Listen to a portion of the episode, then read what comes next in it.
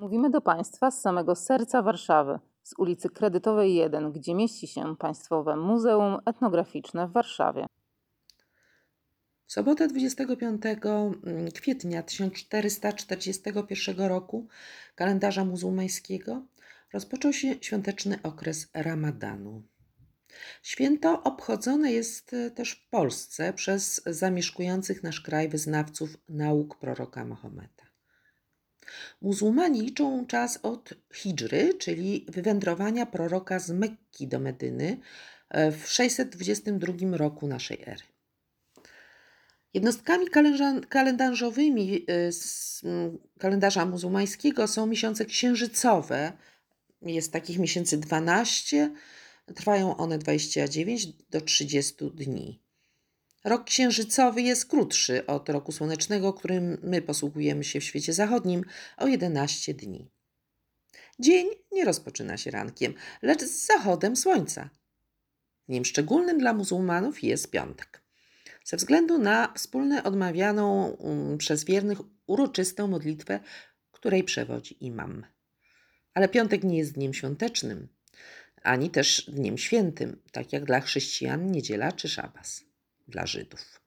Nie jest też dniem obowiązkowo wolnym od pracy. Pracę przerywa się jedynie na czas modlitwy.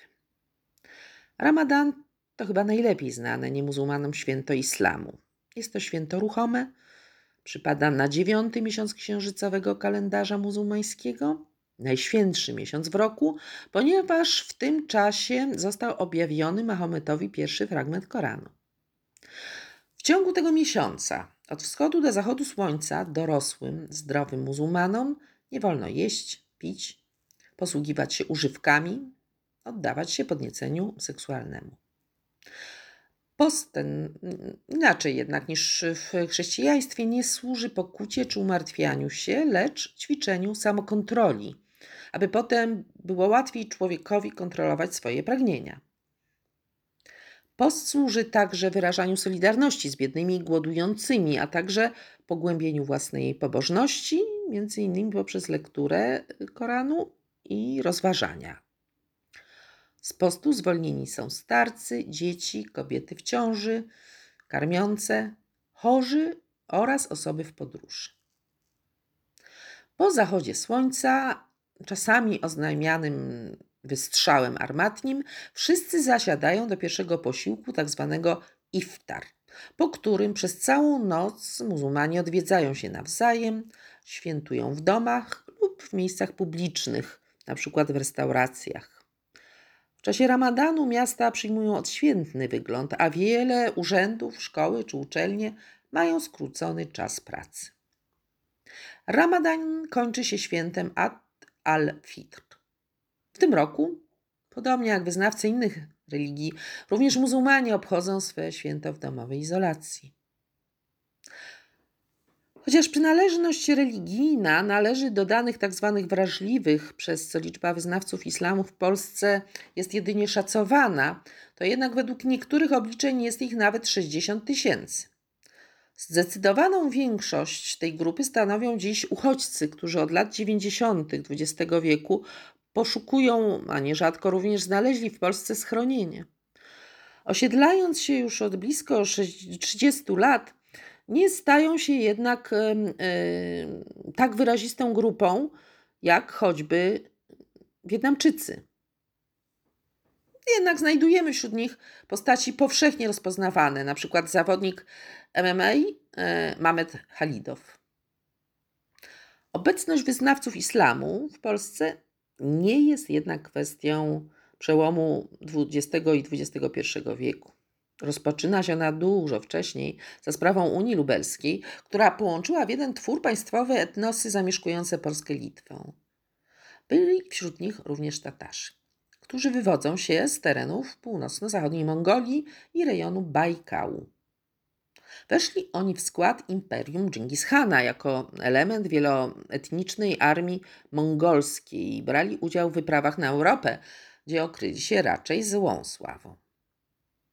Po rozpadzie imperium mongolskiego utworzyli szereg, szereg państw w jego um, składzie, na przykład Złotą Ordę, Hanat Astrachański, e, Hanat Kazański, Hanat Syberyjski, Hanat Krymski. W XIV wieku przyjęli sunnicką wersję islamu. Pierwsze grupy e, ludności tatarskiej e, w Wielkim Księstwie Litewskim zaczęły przybywać i osiedlać się tam za sprawą aktywnej polityki tatarsko-moskiewskiej wielkiego księcia Olgierda, który przyjmował pod opiekę wszystkich zbiegów e, ze Złotej Ordy. Złota Orda obejmowała e, terytorium na zachód od Irtyszu do gór Kaukazu, e, Morza Czarnego i do rzecza Wołgi i Kamy. Działo się to zwłaszcza w 1368 do 1377 roku. Przybywały całe rodziny wielmożów, uciekające przed toczącymi się w Złotej Ordzie walkami o władzę. Zwani tu Tatarami gospodarskimi, czyli pochodzącymi z arystokracji, np. rody Glińskich, Szyryńskich czy Barancewiczów, otrzymywali liczne przywileje służące zachowaniu pewnej autonomii ym, oraz religii muzułmańskiej, a także otrzymywali herby i nadania ziemskie w zamian za służbę wojskową, gdyż y, bardzo ceniono ich ym, ym, znajomość walki. Jednocześnie w konsekwencji wojen prowadzonych przez Litwę wojownicy Złotej Ordy zostawali często, często jeńcami i jako włościanie zostawali osiedlani na terenie księstwa litewskiego. W późniejszym czasie osadzani też byli na Podolu i Wołyniu, a zatem na ziemiach wchodzących w skład korony.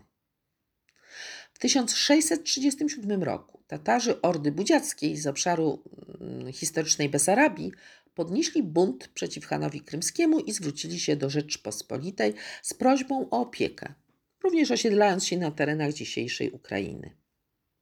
Była to ostatnia duża imigracja, która powiększyła liczebność osadnictwa tatarskiego w tym rejonie. Żywioł tatarski w Rzeczpospolitej obojga narodów został nazwany Tatarami litewskimi.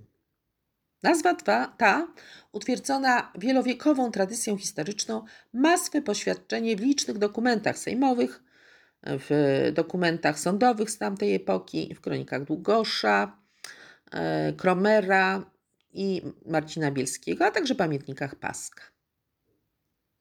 W okresie międzywojennym w granicach Polski żyło około 5,5 tysiąca Tatarów w ówczesnych województwach wileńskim, nowogródzkim i białostockim.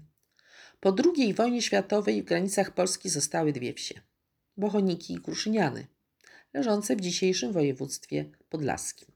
Ponadto Tatarzy żyją w rozproszeniu w dużych miastach takich jak Gdańsk, Białystok, Warszawa czy Gorzów Wielkopolski. Aktualne statystyki mówią o 3000 liczebności tej nacji w Polsce. Nasze muzeum prezentuje kulturę polskich Tatarów w tak zwanej sali mniejszości, będącej częścią wystawy stałej Czas Świętowania. Z samego serca Warszawy mówiła do Państwa Justyna Laskowska-Otwinowska. Dziękuję. Wysłuchali Państwo podcastu Państwowego Muzeum Etnograficznego w Warszawie.